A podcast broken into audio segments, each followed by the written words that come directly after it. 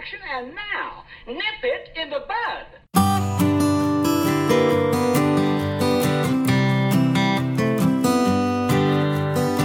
Well, good morning, good afternoon, or good evening, depending on when and where you're tuning in from.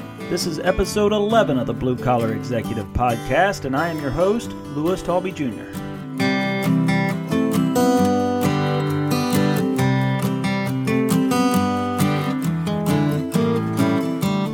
closely at the greatest accomplishments and the biggest failures in history, you will see there's a very fine line. And if you squint really hard, you will see a four letter word written on that line can't. Well, I can do this podcast, so let's jump in.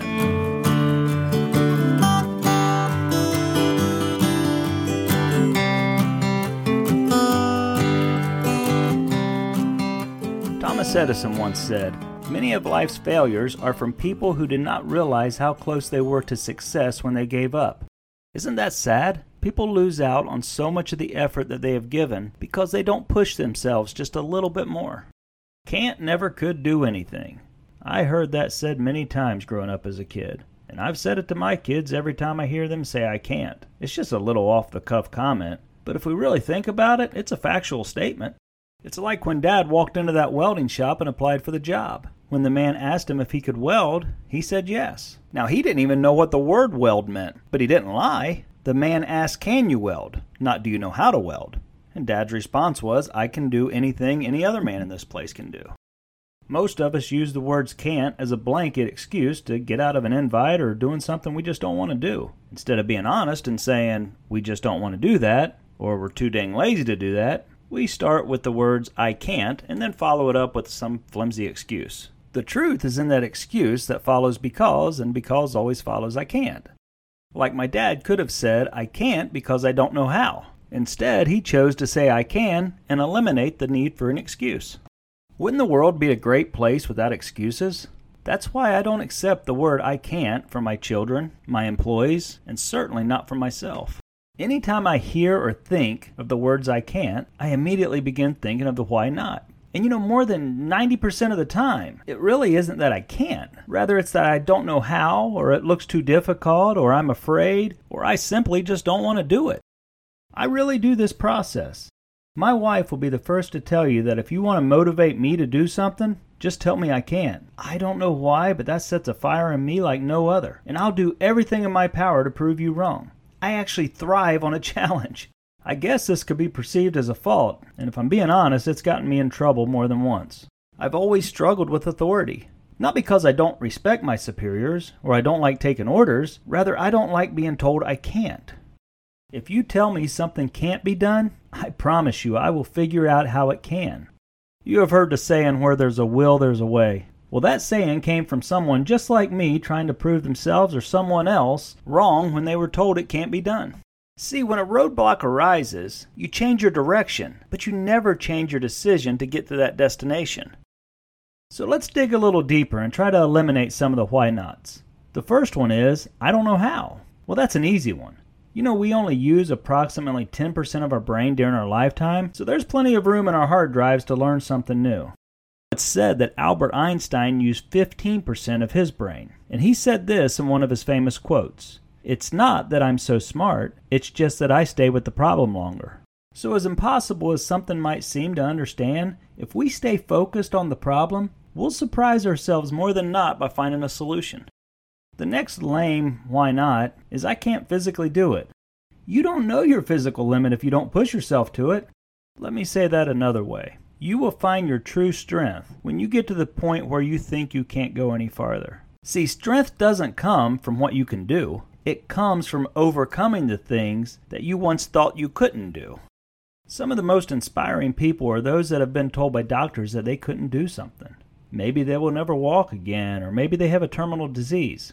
But they don't accept that. And they know that with God all things are possible, and by faith and determination, they prove those doctors wrong. You don't know how strong you are until strength is your only choice. When I was a young man, I struggled with anxiety, almost to a debilitating extent. One day I turned on TV and I saw a man by the name of David Ring. He struggled to stand in one place and struggled to talk, but he gave a powerful sermon in front of millions of viewers. And then at the end of it, he said, I have cerebral palsy. What's your excuse? That hit me like a hammer to the head. In that moment, I threw away all my medication and I never saw another doctor again because I realized I had the power within myself to overcome this. The only obstacle was the excuse that I was allowing myself to use. David Ring is still one of the most inspirational influences in my life. I just met him two years ago for my first time. I highly recommend finding him on YouTube, and his book, titled A Boy Born Dead, is an amazing read. The point is, we will never know our limitations if we don't push ourselves to them. I remember when I joined the track team in high school. I've always been a pretty fast runner, so my football coach, also being the track coach, asked me to join the team. Well, the first day of practice, he told us to take a few laps, and I was dying after the first one. At the end of the day, he told us all where we would be competing for the year, and he told me that I would be a long distance runner. Now, I respected my coach, so I kept my mouth shut, but I was thinking this guy is either blind or he's been drinking somewhere while we've been running. I really thought it'd be impossible for me to run a mile without stopping. But I went to school every day and I ran around that track and pushed myself a little farther each day. To my surprise, it wasn't long before a few miles were nothing at all for me. In fact, by the end of the season, I set a county record for the 880. I guess my coach wasn't as dumb after all. The bottom line is, until we dig deep inside ourselves, we can't use physical limitations as an excuse to follow the words I can't. The most common reason people say I can't is they have fear. That's human nature. We all want to live inside our little comfort zones, but to me, the bigger fear is getting to the end of our road and having regret that we never pushed ourselves outside of our comfort zone. Remember, fear is a reaction, courage is a decision. We're all going to feel fear from time to time, that's human. We have to make the decision to not allow that to hold us back. I have a John Wayne quote hanging above my office door that says, Courage is being scared to death but saddling up anyway. God knew that fear would be our biggest challenge in reaching our destinations because the phrase, do not be afraid, is written 365 times in the Bible. That's a daily reminder from God to live every day fearless. In most cases, it's not physical fear, it's the fear of failure. I have a little fear every time I speak in front of a group of people that I may screw up and embarrass myself. It's okay to be afraid. It's not okay to allow it to hold us back from achieving our destiny. So, as we eliminate the why nots, the statement can't, never, could do anything makes a little more sense. When I coached high school baseball, can't was one of the most common words I heard from the young players. A pitcher would say, I can't get this ball to break right, or a hitter would say, I can't hit a breaking ball. I would always remind them that baseball is a game of failure. You will fail more than you succeed. So, all the greats that played baseball had one thing in common perseverance. The most rewarding feeling as a coach was when a player worked hard and proved themselves wrong. When that pitcher's ball broke perfectly and they got the final strike to win a game, or when the hitter jackhammered that pitch that he couldn't touch before. I always hoped that what they just proved to themselves would carry with them throughout life, and when they ran into obstacles, they wouldn't just give up. They would remember that with hard work and perseverance, they can do anything. Perseverance is not only the most common trait amongst great baseball players, it is also the most common trait you'll find with any great leader, trailblazer, or anyone that has achieved success. Let me tell you about someone that probably never had the words I can't in their vocabulary. He failed in business in 31. He was defeated for state legislator in 32. He tried another business in 33, but it failed. His fiancee died in 35, and then he had a nervous breakdown in 36. In 43, he ran for Congress and was defeated. He tried again in 48 and was defeated again. He tried running for Senate in 55, but he lost.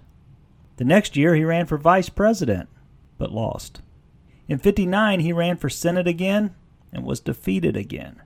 In 1860, the man who signed his name, A. Lincoln, was elected the 16th President of the United States. Abraham Lincoln said, The difference between history's boldest accomplishments and its most staggering failures is often simply the diligent will to persevere.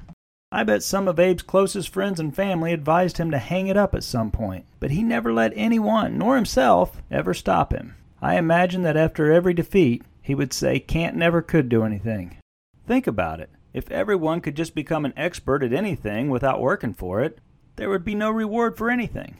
Did you know the definition of the word can't in the dictionary is hypocritical and sanctimonious talk? So let's work on removing that four letter word from our vocabulary by eliminating the why nots before we even say it. I think if we do this, we will surprise ourselves and others by accomplishing so much more than anyone thought possible.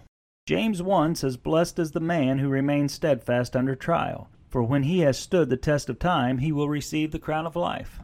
So let's continue to grow through what we go through and earn our crown. Look, life's full of disappointments, failures, and setbacks, but none of these can permanently stop us. We have the power in us to overcome anything that life throws at us. There's nothing as powerful as a mind made up. So don't give up, cave in, or stop believing that it's possible. It's not over until you win. And remember, the deeper the well, the purer the water. Well, that brings us to the end of another episode of the Blue Collar Executive Podcast. I hope you found some value in it, or at the very least found it entertaining. I wish you all nothing but great success. And thank you so much for listening.